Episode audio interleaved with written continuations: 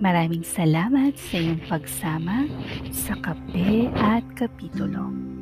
Ngayong araw, halina't pakinggan ang mga salita ng Diyos mula sa awit kapitulo 21.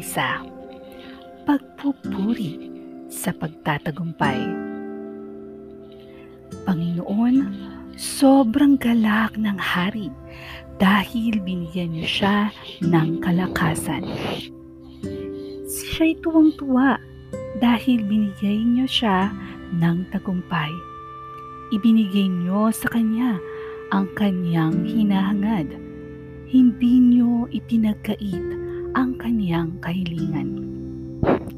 Tinanggap niyo siya at pinagkalooban ng masaganang pagpapala. Pinutungan niyo ang ulo niya ng koronang yari sa purong ginto hiniling niya sa inyo na dagdagan ng buhay niya at binigyan niyo siya ng mahabang buhay. Dahil sa pagbibigay niyo ng tagumpay sa kanya, naging tanyag siya at makapangyarihan. Dahil nagtitiwala siya sa inyo, Panginoon, pinagpapala niyo siya ng mga pagpapalang walang katapusan. At Pinasaya niyo siya sa inyong piling. At dahil minamahal niyo siya ng tapat kataas-taasang Diyos, hindi siya mabubuwal. Sa pamamagitan ng inyong kapangyarihan, matatalo niyo ang lahat niyong mga kaaway. At kapag kayo ay dumating Panginoon, lilipulin niyo sila. Dahil sa galit niyo, tutupukin sila na parang dayami sa naglalagablab na apoy.